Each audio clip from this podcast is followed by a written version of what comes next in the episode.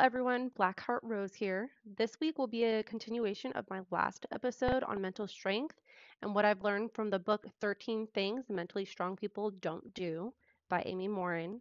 I'm covering this book because it's helped me in my mental strength journey in so many ways, and I think everyone can benefit from reading it. In my last episode, I left off on chapter 7, so we'll continue with chapter 8, which is titled Don't Make the Same Mistakes Over and Over. This is an interesting one because by the title, it can be misconstrued as don't keep doing the same thing over and over, which some people may take as give up if you fail, but this is not the case. Instead, the author intends for you to take a look at why you failed and change what you can and try again. If there's something you clearly did wrong in the process, it will be easy to try again and succeed. But sometimes it's a process of trial and error, which can be frustrating, but it's well worth it in the long run. In my personal experience, I look on my school journey. Why did I not get into DPT school the first time I applied? I looked at where I went wrong. In this case, it was my GPA, which took a dive when I was attempting to take math classes to meet my pre prerequisites.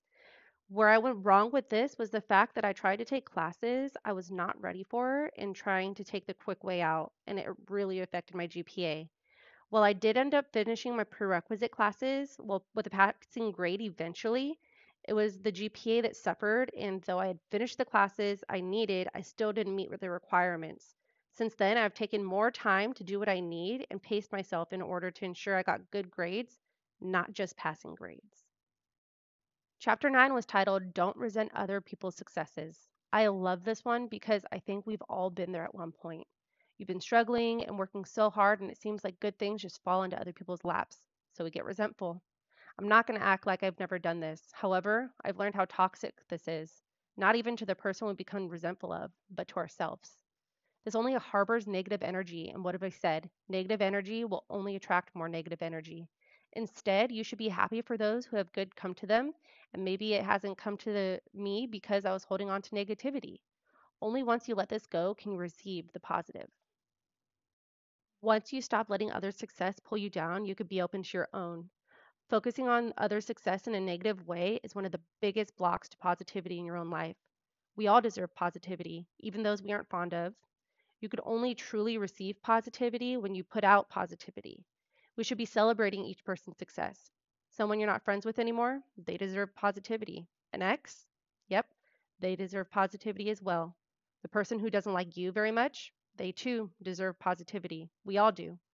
Wishing negative things to happen to anyone will only result in the opposite, which is negativity in your own life.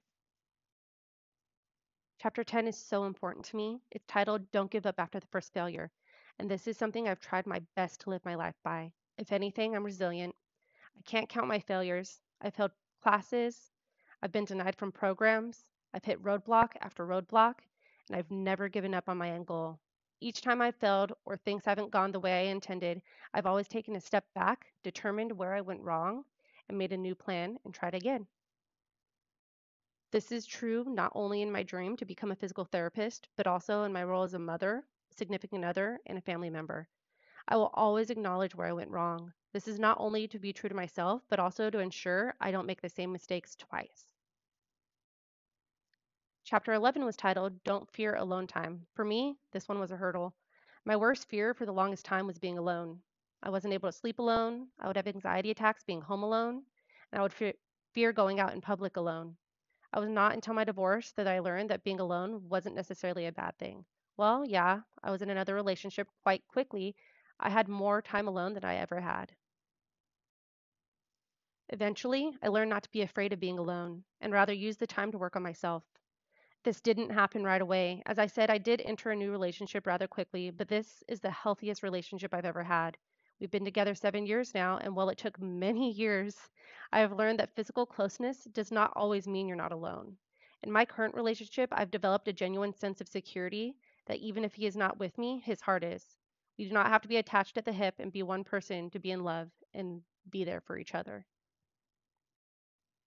In past relationships, I felt that if I was not constantly with my significant other and constantly being intimate, that we weren't in love.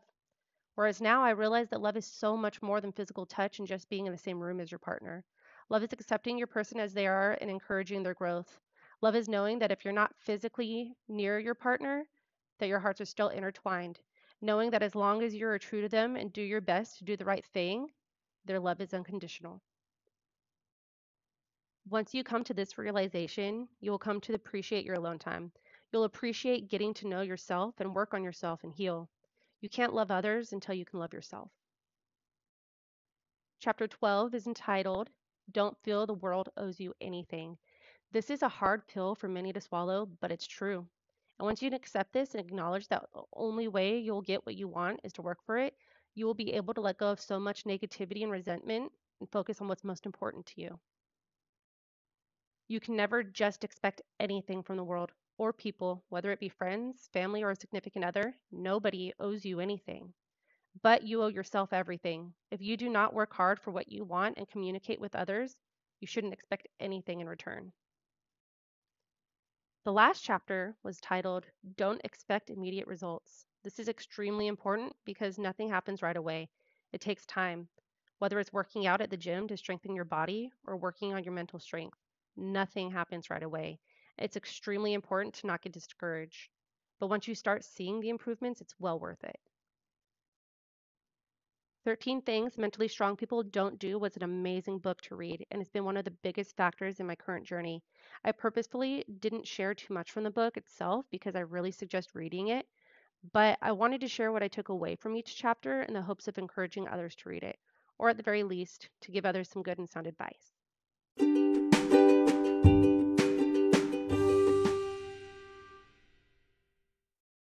Thank you so much for listening. Join me next time so we can grow into beautiful roses together.